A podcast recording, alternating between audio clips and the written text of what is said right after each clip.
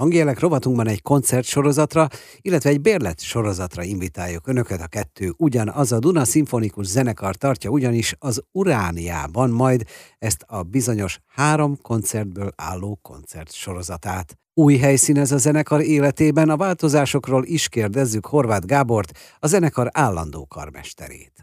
Ha az ember elveszít egy helyet, egy törzshelyet, ahol ő törzs vendég, a szomorúság, vagy, vagy inkább sarkalja az újra? Hát ez egy nagyon jó kérdés. Természetesen az első gondolata és érzés az embernek a szomorúság, hiszen a Duna Szimfonikus Zenekar évtizedeken keresztül Igen. a Dunapalotában koncertezett, próbált, tehát olyan szinten magáinak érezte és belakta ezt a... Én akkor ugye, mint vendégkarmester vezényeltem őket elég sokszor, de hát ezt, ezt éreztem, ezt a fajta kötődést. Viszont ha, ha meg ennek múlni kell valamiért, akkor abban van pozitívum is hosszú távon, mert inspirálja az embert, hogy keressen más lehetőségeket, fedezzen fel Budapesten olyan, olyan fantasztikus koncerthelyszíneket, ahol nem feltétlenül több ezer ember fér be, gondolok itt a Festetics Palotától, akár az Uránia mozin keresztül sok helyszínre, de még a Természettudományi Múzeumot is ide ö, sorolhatom, ami sok embernek nem is jut eszébe, pedig Igen. kipróbált a zenekar, és remek, remek akusztika van, és jót koncertezni. Egy szóval talán az a válaszom, hogy mind a két érzés van, de most már, most már úgy gondolom, hogy egyre kevésbé gondol a zenekar a Dunapalotára, hiszen eltelt két év, és, és muszáj a jövőbe tekinteni. Remek hangszeres szólisták, nagyszerű karmesterek, állandó karmester, akivel éppen beszélgethetek. Hogy kell nekünk, laikusoknak elképzelni egy ilyen sorozat összeállítását?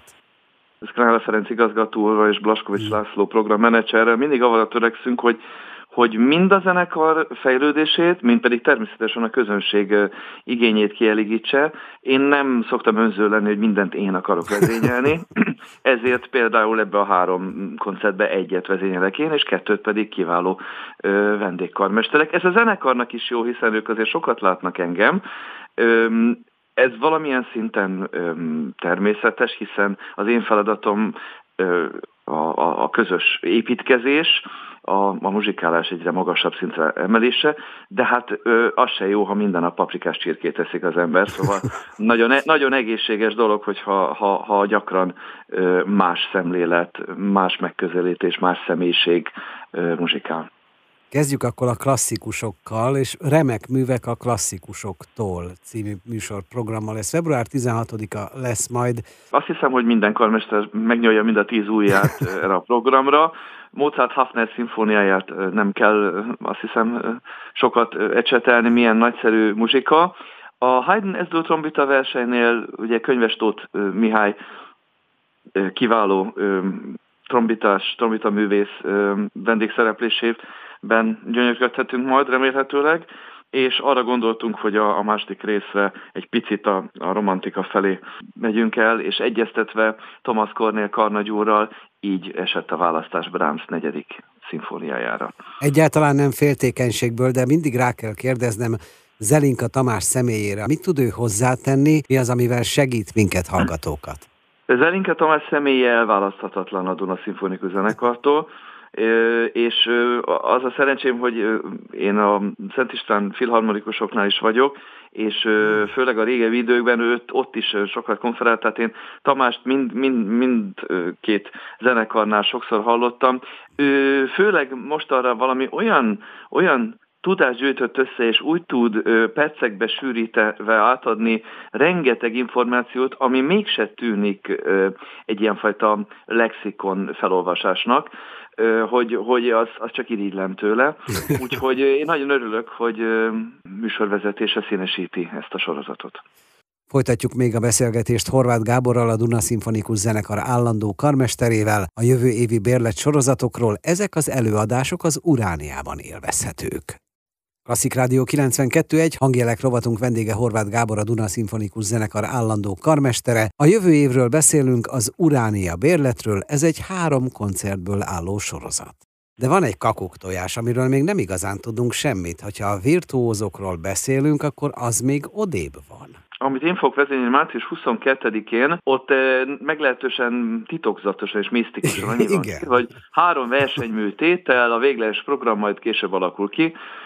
De tényleg, tehát annyit tudok mondani, hogy, hogy ismerve és tisztelve a virtuózok műsor, műsorpolitikáját, küldetéstudatát, ha szabad ezt mondani, igen, biztos vagyok benne, hogy januárban, amikor kialakul, hogy kik azok a akik ezt ajándékképpen megkapják, mert azért ne felejtsük el, egy fiatal, huszon, de lehet, hogy még csak tizenéves uh-huh. kis, kis kezdő művész palántának az, hogy zenekarra felléphet, az egy óriási lehetőség. Tehát minden egyes ilyen alkalom nyolc-tíz főtárgy órával ér föl minimum.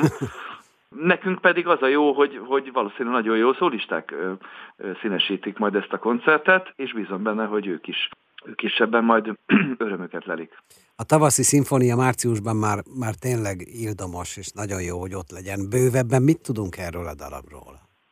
Schumann ugye négy szimfóniát írt, és ö, olyan, olyan kirobbanó energiák ö, vannak az első szimfóniában, olyan, olyan ö, nem, nem tudom jobb szóval mondani, mint energia, és, és frissesség, hogy megkapta ezt a ezt a melléknevet, hogy tavaszi szimfónia. Tehát igazából, megmondom őszintén, nem azért választottuk, mert jaj, márciusban lesz a koncert, és akkor tavasz, hanem mert elég rég játszott a zenekar, és csodálatos zene, úgyhogy közös megegyezéssel műsorra tűztük, hogy elevenítsük föl. Átugrottunk gyorsan egy nevet, Thomas Kornélét, mint jó barátot említette.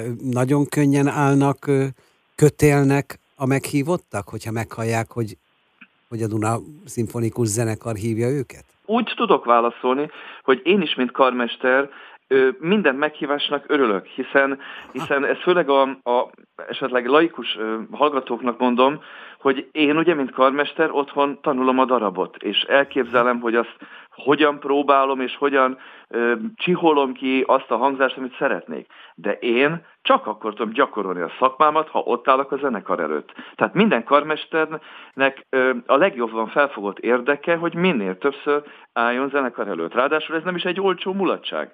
Tehát magyarul mi akkor gyakoroljuk a szakmánkat, ha próbálunk és koncertezünk.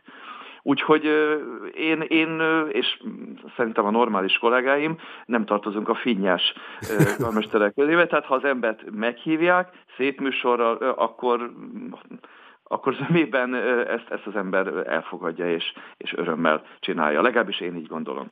Visszatérve még Thomas Kornél személyére, Kornélt még kis konzisként ismertem meg, az István konziba járt, oh.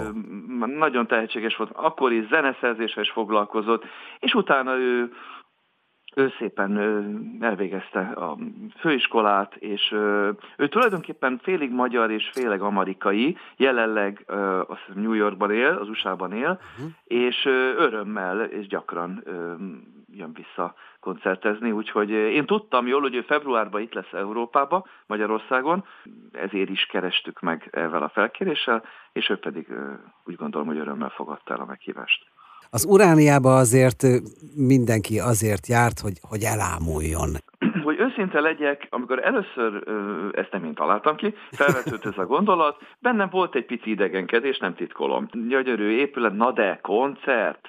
Hát milyen annak az akusztikája? És azt kell mondjam, hogy, hogy teljesen megfelel a célnak, tehát semmi ilyen rossz, most már tényleg játszottunk már ott többször is, semmilyen rossz érzése nincs az embernek. Hadd utaljak vissza a régi törzsközönségre, a Duna Szimfonikus Zenekarnak, akik hozzászoktak a, a csillogó-villogó Dunapalotához. Úgyhogy mi kicsit erre is gondoltunk, hogy, hogy ezt a közönséget úgy, úgy akárhova azért nem, ne, nem könnyű elhívni. Nagyon bízunk benne, hogy, hogy ez a patinás környezet valóban egy folytatása lehet a régi dunapalotás éveknek. A jövő évi tervek még hátra vannak, erről faggatjuk nem sokára Horváth Gábort, a Duna Szimfonikus Zenekar állandó karmesterét. Klasszik Rádió kilencvenkettő pont egy, Horváth Gáborral, a Duna Szimfonikus Zenekar állandó karmesterével beszélgetünk szilveszterről és a jövő évről. Még mielőtt a pánszláv egység jegyében áttérnénk a szláv romantikusokra, ki a közönség? Ez egy összetartó, már bocsánat, társaság? Erről főleg Blaskovics László menedzserünk tudna beszélni, de azért én is egy kicsit tudok. Valóban van egy, egy szűk mag, itt nem kell sok, de tényleg egy ilyen száz-százhúsz emberre gondolni, vagy kicsit talán több, akik főleg az idősebb korosztály, és akik Valóban, tehát ha, ha, ha vonzó helyszínnel szép program van, és kimegy egy körímél, abba biztosak lehetünk, hogy, hogy ők ott lesznek. Mellett nekünk arra is törekedni kell, hogy a fiatalabb generációt is megszólítsuk, hogy, hogy értelemszerűen ez a törzsközönség, ez a fluktuáció révén bővüljön inkább. Például december tizenhatodikán szombaton már eljátszotta a Tóth Péter hegedűversenyt, a Kovács Zoltán nekünk, a zenekarnak írt második hegedűversenyt, ami ősbemutató volt. Mi boldogan vállalunk föl ilyenfajta missziót is, és egyébként is, ha már az ember ugye fokozat alapján is mindenevő, egy zenész is akkor él jól, ha hosszú távon mindenfajta zenét játszik. Úgyhogy én úgy gondolom, hogy ebben is, mint az étkezésben a, a, a színesség az egy fontos szempont. Térjünk át akkor gyorsan a szláv koncertre. Szláv romantikus ugye a koncert Igen. címe, és hát ö, próbáltunk egy olyan ö, címet találni, ami valóban mind, mind három műre jellemző. Ugye Glinka, Ruszlan és Ludmila nyitánya, után Dvorzsák Cseszvitje jön, és Csajkovszkij híres ötödik szimfóniája lesz a második részben. Szennai Kálmán a... vezéletével. Így van, egy teljesen klasszikus koncert, mert ugye a nyitány, versenymű, szimfónia, vagy nyitány, szvit, szimfónia az egy régóta bevált recept, hogy így mondjam, ahogy Bárdos Lajos kicsit pessimistán mondta annak idején, hogy ha már azt elérjük, hogy a ruhatári kiérve jobb ember lesz a közönség, akkor már megérte. Szóval én is ezt tudom mondani, hogy ha van egy éve, van egy építkezése, és nagy levegőket véve, katarzist átélve távozik a közönség, jó esetben a zenészek is, akkor, akkor, akkor valamit talán jól csináltunk. Az újévi koncert ad mindig lehetőséget arra, hogy az igényes zenéből nem engedve, de mégis egy kicsit a, a lazább, szórakoztatóbb, könnyebb ö, műfajok felé is kacsingítson az ember, ami, ami pont az előbb említett ö, klasszikusabb koncerttípusba nem annyira fér bele.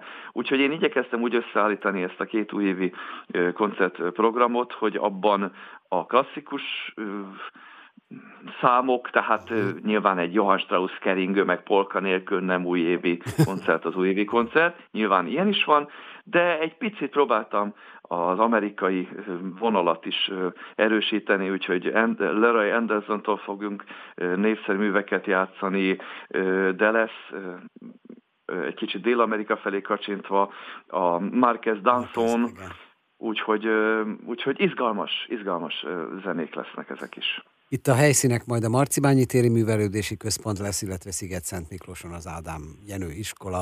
Most pedig egy praktikus tanácsot kérek. Minden részletes információ a zenekar dunaszimfonikusok pont hu weboldalán megtalálható, úgyhogy bátran nézze mindenki utána. Mi az, amit szívesen fogadnak? Győzzön az immunrendszerünk, és ne a vírus. Ezt tudom kívánni mindenkinek. Köszönjük szépen, sok sikert, jó egészséget kívánunk a Duna Szimfonikus Zenekar tagjainak, illetve a hallgatóknak az Uránia bérlet sorozatain.